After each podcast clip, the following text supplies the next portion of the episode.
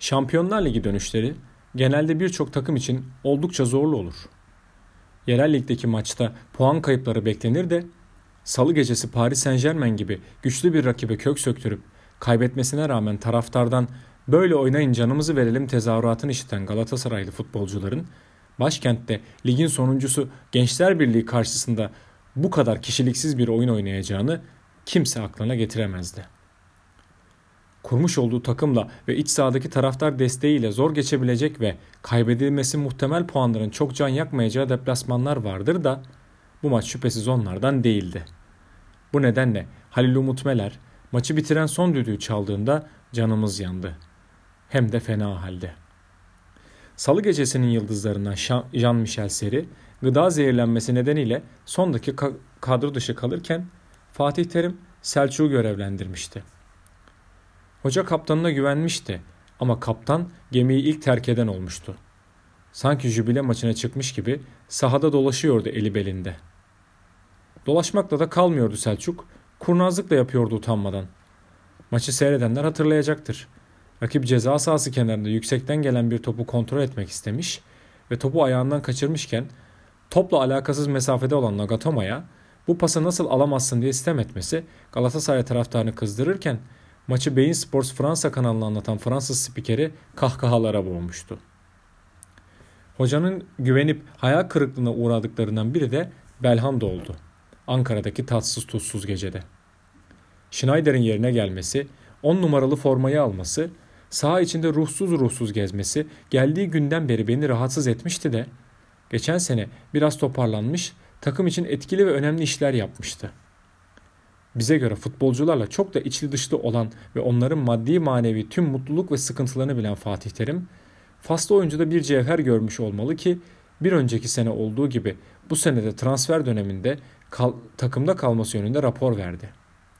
Seri, Enzonzi, Lemina, Jimmy Durmaz gibi orta saha oyuncuları transfer edildi ama Belhanda özeldi. Takımı oynatacak oyuncu olmalıydı da bu sene tekrar geçmişe o ruhsuz haline dönüverdi on numara. Saha içinde yürüyor, mücadele etmiyor ve en önemlisi topları ayağında gevledikten sonra sürekli rakibe atıyor. Böyle bir ortamda Galatasaray'ın son yıllara göre gol kısırlığı çekmesi de oldukça doğal. İtalya macerasından sonra Galatasaray'ın başına ikinci defa geçen Fatih Terim, 4 sene arka arkaya şampiyonluklar yaşatıp UEFA kupasını memlekete getiren hocadan çok farklı karakterde bir kişilik sergiliyordu o günlerde.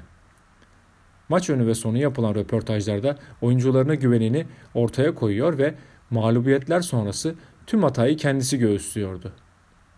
İşin özü eli sopalı Adanalı hoca gitmiş, Avrupa kültürü görmüş, şık giyinen Avrupa, Avrupa beyefendisi bir teknik direktör gelmişti.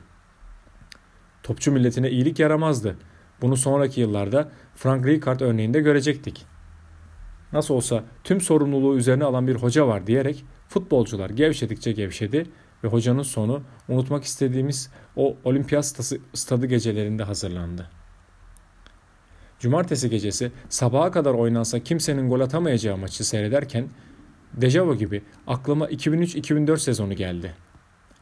Hoca yine oyuncularına güveniyordu, onlara sahip çıkıyordu. Hatta Galatasaray'ı profesyonel kötülere yedirmemek için cezalar dahi alıyordu. Ama hem saha içi hem saha dışında güvendiklerinden sırtına hançeri yiyordu.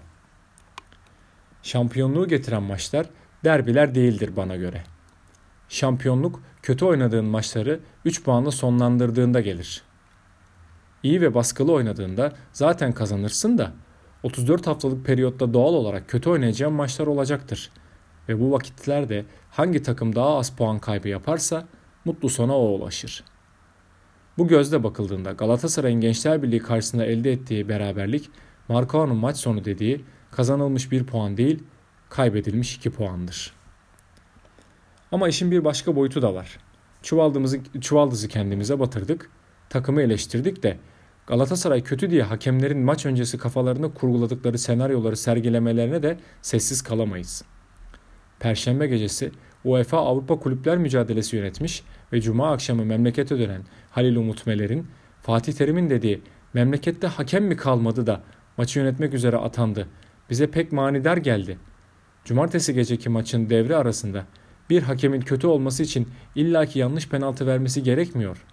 Halil Umut Meler gibi Galatasaray'ın her atağını, her presini faulle kesmesi yetiyor diye bir tweet atmıştım. Ando'nun, Babel'in, Feguli'nin rakip savunmaya yaptığı her baskıda düdük çalarak oyuncuları yıldırdı maçın hakemi. Daha da vahimi, sanki kafasında bazı futbolcuları yaftalamış gibi davranıyordu. Özellikle Belhanda listenin başındaydı. Ona ne yapılsa faul çalmayacaktı ama Belhanda konuşsa kartı görecekti.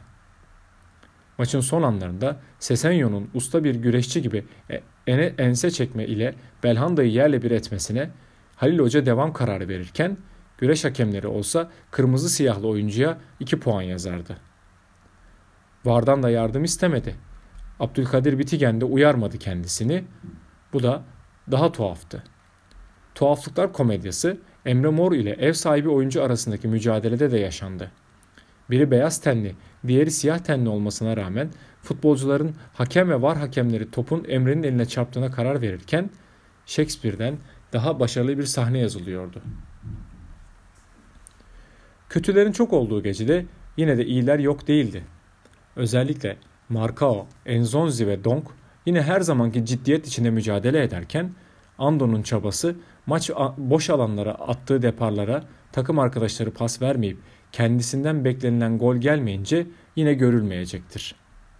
Oysa cumartesi gecesi sahada Falcao da olsa o da ile boş denecekti.